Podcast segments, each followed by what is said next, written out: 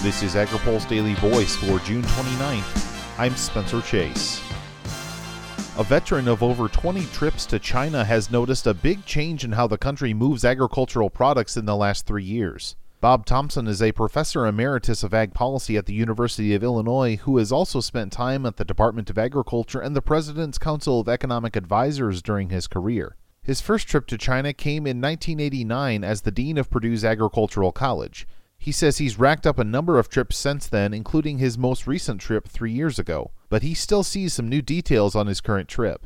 Things have changed so fast in, in China over the last several de- decades that if you haven't been here in the last year, you're out of date. Thompson says one of the biggest changes in China is in the area of ag infrastructure. In the late 70s, he says it was a big problem infrastructure was horrendous back in those days. You just couldn't get stuff moved.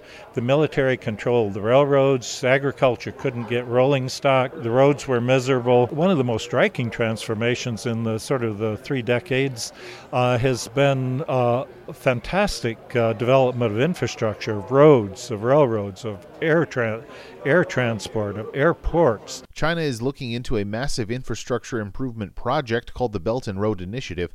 Thompson says that could further improve China's ability to export products as well as import feed grains for a growing livestock industry. And this is a big deal for China because all the ports on the are on the east coast on the Pacific. And so to ship anything to Europe, you're talking about going all the way down around Singapore, then back up around India, uh, and eventually to the Suez Canal. It's a huge deal for China to get these ports on the Indian Ocean but they also want to be able to rail grain in from from uh, Ukraine and uh, southern Russia. Thompson says he doesn't think China will be self sufficient and able to rely on its own ag production, but improved transportation of imported inputs could boost existing Chinese sectors. Reporting from Xi'an, China, Spencer Chase, AgriPulse.